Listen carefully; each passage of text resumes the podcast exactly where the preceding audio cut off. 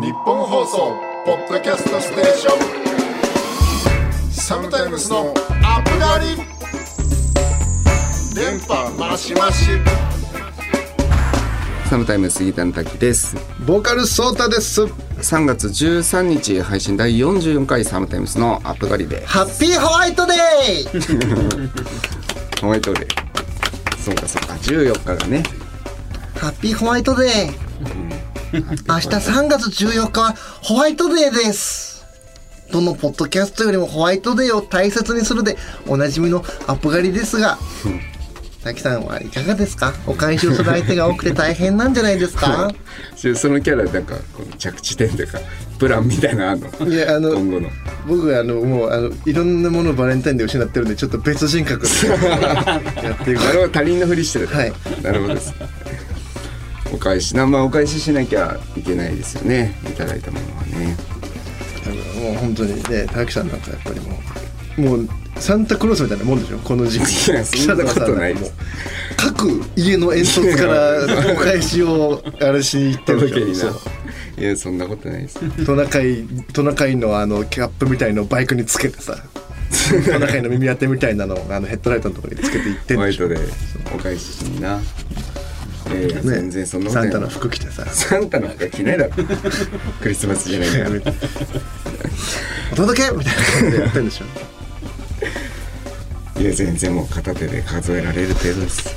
あでもそうあさ片手で数えられる程度何個がやっぱり。ああ素晴らしいね。あ年の子です。あ素晴らしいですね。そうちゃんは大丈夫いやいやだから。もちゃんは大丈夫なの。かあのね今昨年の昨年の記憶を、まあ、失って、まあ、それに伴ってさまざまなものをそれを世界に配信していろんなものを失ってますから僕は。え昨年の記憶なくしてたじゃないですか、はいそのホワイホワイトデーはどうしたの？昨年。やっぱいただいてない手だから何もお返ししてないんですかああ失ってるな。ああやばい傷えぐったないやだからこの話もうあのマジで俺のメリットになる展開なんか一個もないから。どどの切り口から入ってもまあまあまあまあまあ。俺の HP が削れていくだけだからさ。これはお返ししてないですね。いやいやいやしてないってことはないない絶対。もらってないのに？去年。いやだってもらってんだもん そうか。本当は。そうかそうかいやしてない。でも俺そうかそうか。もらったことも忘れちゃったし返したことも忘れちゃったってことか。そうそうそうそうそう。ちゃんとやってるってこと明日どうする？今年ももらった？今年はまだちゃちちゃんともらっ てる。全然余裕余裕余裕余裕余裕で覚えてる覚えてる余裕で覚えてますちゃんと今年もね何かしらお返しはまあしますよそりゃまあどうだろうねなんかもう考えてる明日まあどうしようかな。全くノープランですけどまあなんか食いたいもんでもやろうかな俺が。ですね。今決めちゃいましょうか。今決めちゃいますか。うーん。じゃあなんだろうな。久々になんだろう。お高いシャンパンとかにしようかな。なるほどお酒そう最近授乳終わってねお酒ああそう復帰してきたからさ。それは嬉しいです俺のなね大もうナンバーワン飲み友達みたいな感じなのうちそうさんは、はい。ものすごい飲んでるもんね。はい。そうかそうか。飲む解禁があるわけですね。まあ、もうと解禁してるんだけどなんかちょっとまあ気合い入れて解禁ってことにしようかなこの日なるほどなるほど。シャンペンですね。い。いじゃないですか。はい。じゃあそれでやらせていただきます。もうあのはいおしまいにしてもらってこのぐらいで。はい、ということでこの番組は30歳を過ぎた2人組アーティストが最近あったことや音楽のことを話してお兄さんでありたいという思いを抱えながら憂いや喜びを共有するポッドキャストです。番組の感想や僕たちに聞きたいことはツイッターで「ハッシュタグアップ狩り」をつけてつぶやいてくださいメールもお待ちしてます。受付メールアドレスは upup.1242.com です。日本放送ポッドキャストステーション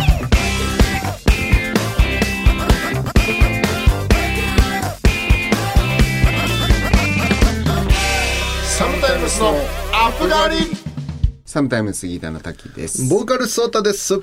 メールが来ておりますということで、えーラジオネーム無限マシュマロさん。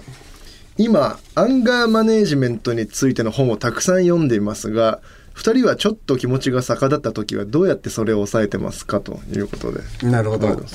ご質問、ね、いいですねアンガーマネジメント。ねどうどうなの滝さんは？俺もねアンガーマネジメント自体は、はい。なんかその本読んだりとか勉強してるわけではないけどすごくい意図的にしてるつもり。しかも結構前からずっへー。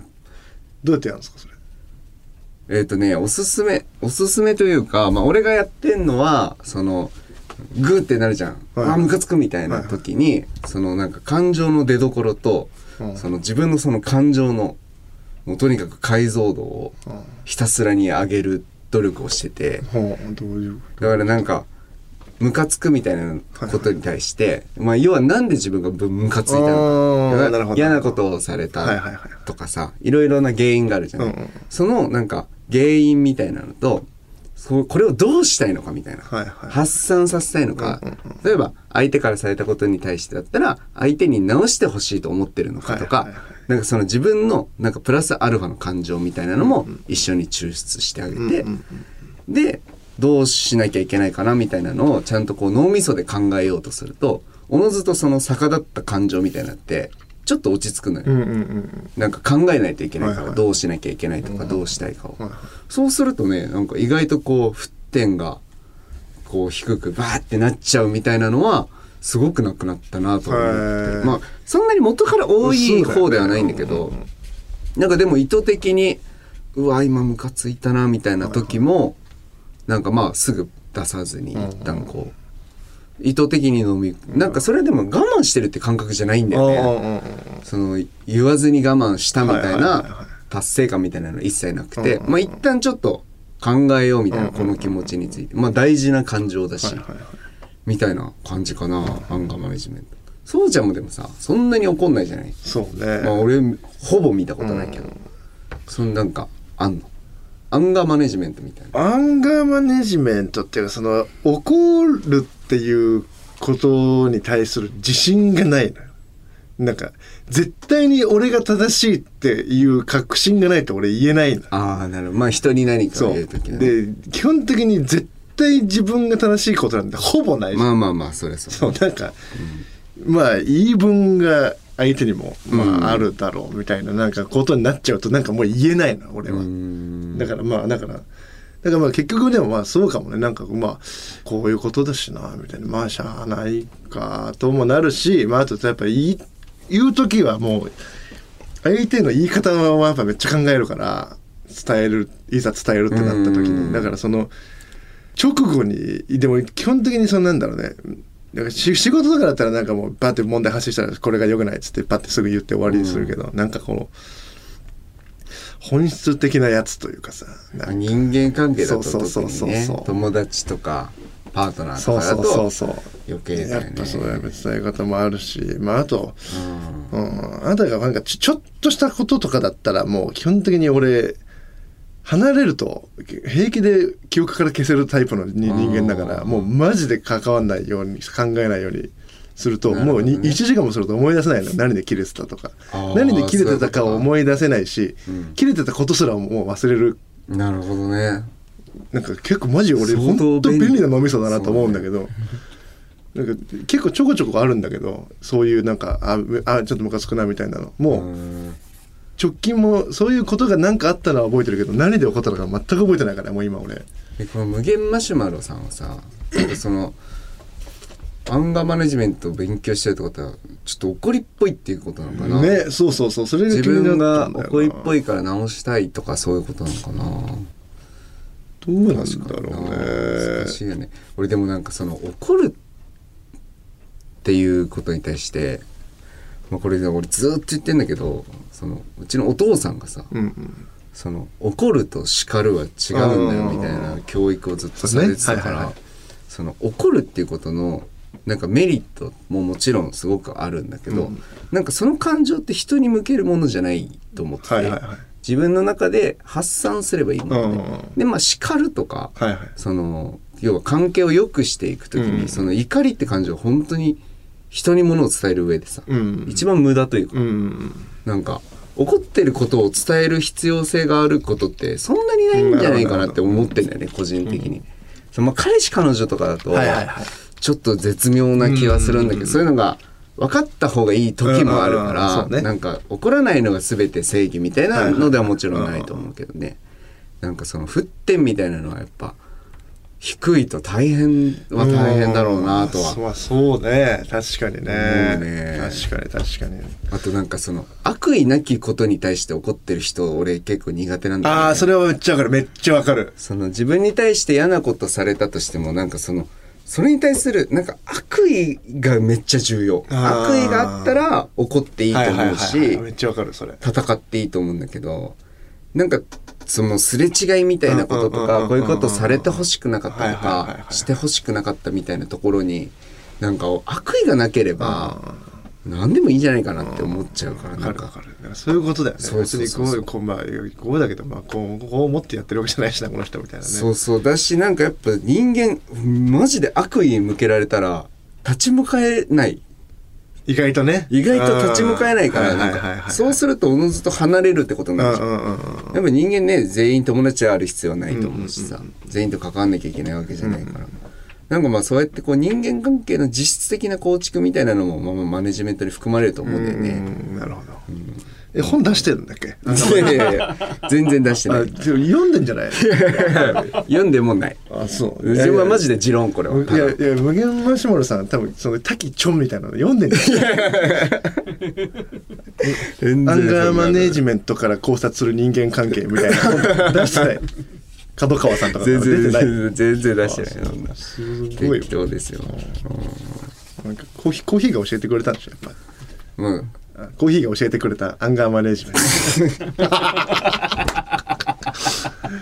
ありそうやったね。ありそう。怒り怒りはコーヒーと一緒にドリップしましょうみたいな。全然面白い。急にダサいね急にごめん急にダサいここの辺にしとこ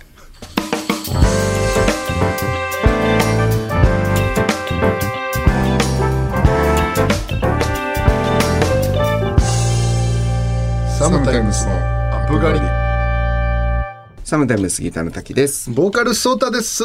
サムタイムスのアップガリお届けしております。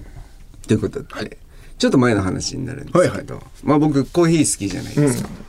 であの結構周りにもそのコーヒー友達みたいな恵まれてまして、はいはいはい。あのミュージシャン仲間の、まあ、ドラムの子だったりギターの子だったりいろんなサポート系のスタジオワークやってるうんミュージシャンの友達に、あのすごくコーヒー好きがいてですね、はいはいはいでなんかあの LINE グループみたいなのを組んでるんですよ。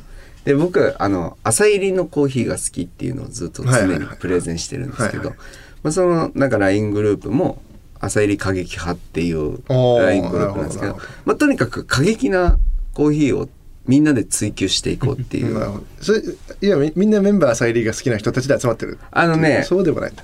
一応もともとそうじゃない人もいるんだけどなんかそのレコメンドによって「いや朝入りコーヒー奥深いわ」みたいなことになってなみんなもう朝入りが好きっていうことにはなってるんですけど。そのまあ過激なコーヒーをまあ追求していくっていうこと、まあその過激なコーヒーっていうのがまあ俺らのなんかこの物差しというか感覚ではまあとにかくコーヒーっぽくないみたいな路線だったんですうん最初。いかに華やかでこう紅茶っぽいとかジュースっぽいとかほどなるほど。まるでコーヒー飲んでないみたいなうんうんうんうん朝入りみたいなのってそのやっぱコーヒー好きに飲ませるとなんか驚かせることができるはいはい。喜びみたいなのがあってまあそういう LINE グループがあってうんうんうん。まあそんなに頻度は多くないんですけど34ヶ月に一遍ぐらいまあみんなで集まって実際にまあ最近飲んでるコーヒー豆だったりとかおおすすめのお店のコーヒー豆みたいなの買ってきてくれてまあみんなでこう飲み比べしたりとか、はいはい。でまあなんかそのコーヒーのあてみたいなのをそれぞれ持参して、はいはいはい。そのフードペアリングみたいなのをそのこう朝入りコーヒーに合うお菓子って難しいんですよ実は。甘いからコーヒーが。ああのコーヒーとケーキみたいなことにはなんないんですーなるほど。意外とおせんべいだったりはいはいはいはい。でそういうのもおもろいねとか言いながらみんなで集まってやるんですけど、あの一人すごく過激なやつがいまして、う。んあのこの間集まった時にまあみんなそのいつも通りこう最近ここの豆美味しいんですよみたいな感じで持ってきて。で俺もそれに合わせてちゃんと用意したりしてて、そのオークションロット買ってきましたよって言って入ってきたんですよ。そのオークションロットって、まあそのコーヒーってオークションでその値段が決まっていく文化があってー。その最高品質のコーヒーができましたみたいな、そしたらもう独占市場とかになんないようにもう個人でも買えるようにそのここのコーヒー豆売ります。誰か買ってもいいですみたいな。で業者さんがその手に入れていくんですけどそれをこうオークションにして。でおのずとそうすると変動するじゃないですか。売り値が。うんうんうん。その高い豆であればあるほど、うんうんうん。でそれをごくまれに豆でも売るお店っていうのがあるんですよ。オークションロット、うん。本来はオークションロットって買ったらそのお店で入れてそのコーヒーとしてうんうん。喫茶店で出すものなんですけど、うん。そのオークションロットで買った生の豆を自家焙煎してうちの焼き方で焙煎しました。はいはいはどうぞで売る。いなるほど。まあ、最近は結構多いんですよ、そのオークションロットで。オークションロットって結構、ありえんぐらい高いのよ。へえでまあ、コーヒー豆ってさ、100g、本当に安ければ200円とかうんうんうん300円とか。で、いい豆で700円とかで満足してるんですけど、あの、まあ、過激派のコーヒーって、まあ、2000円とかするんですよ。うんうん。そもそも 100g2000 円って結構、普通にめっちゃ高いうんですけど、あの、オークションロットって普通に万超えるのね、100g。えー、だってそれさ 100g のコーヒー豆豆でしょ？それって何何杯分なの？えーっとね、しかも朝入れだと、そんなにね、使わないで入れれるんだけど、そのドリップレシピ的にどうしても多く入れないといけないのよ、1杯を。だから、実際15とか16とか使うから、まあ、し7杯ぐらいじゃないかおな。7杯ぐらい、ね 100g で7杯ぐらい。じゃあまあ本当に1杯1500円から2000円とかのコーヒー。ーで、普通にオガコーヒーとかだと、普通に10万とかあんの。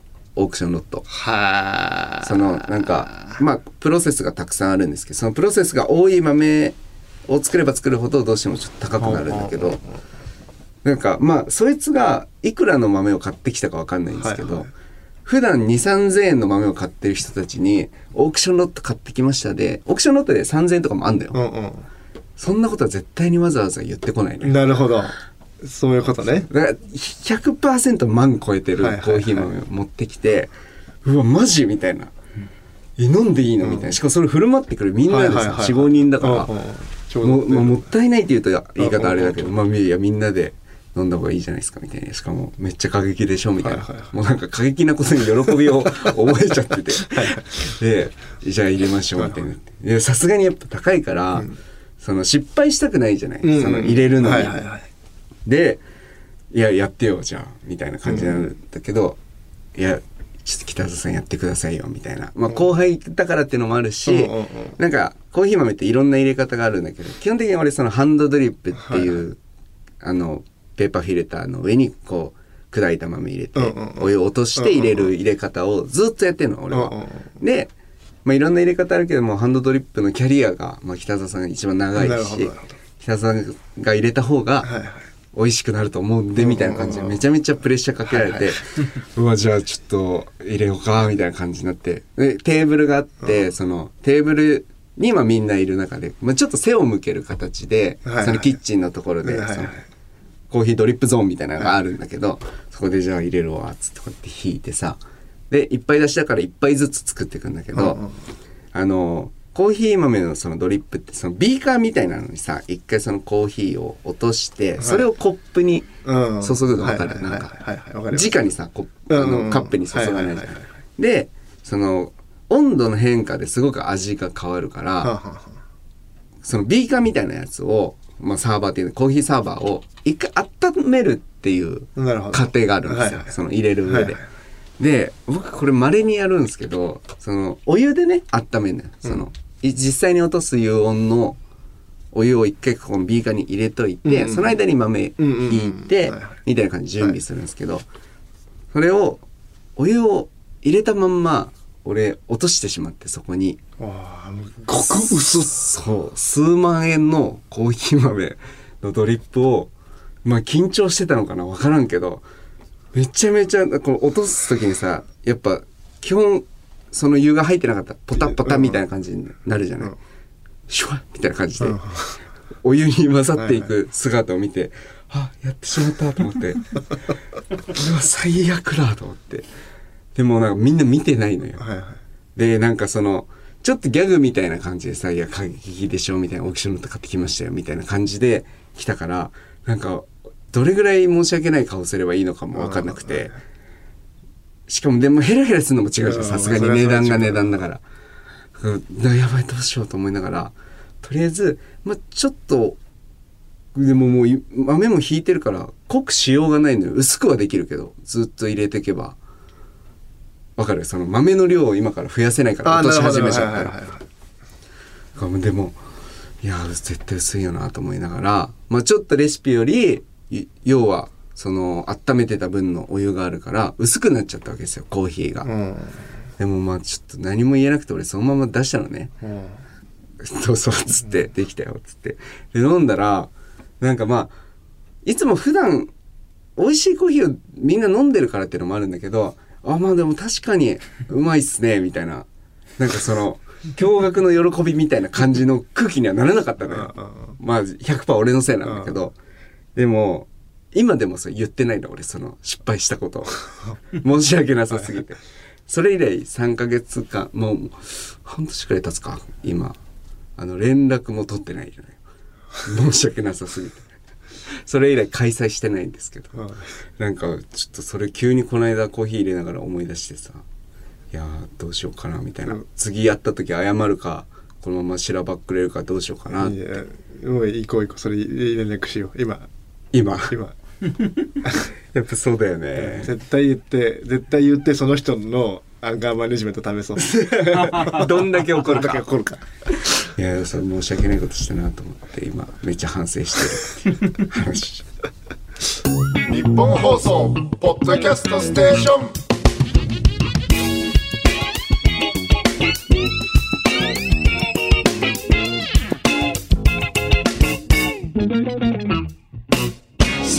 スのアップガリ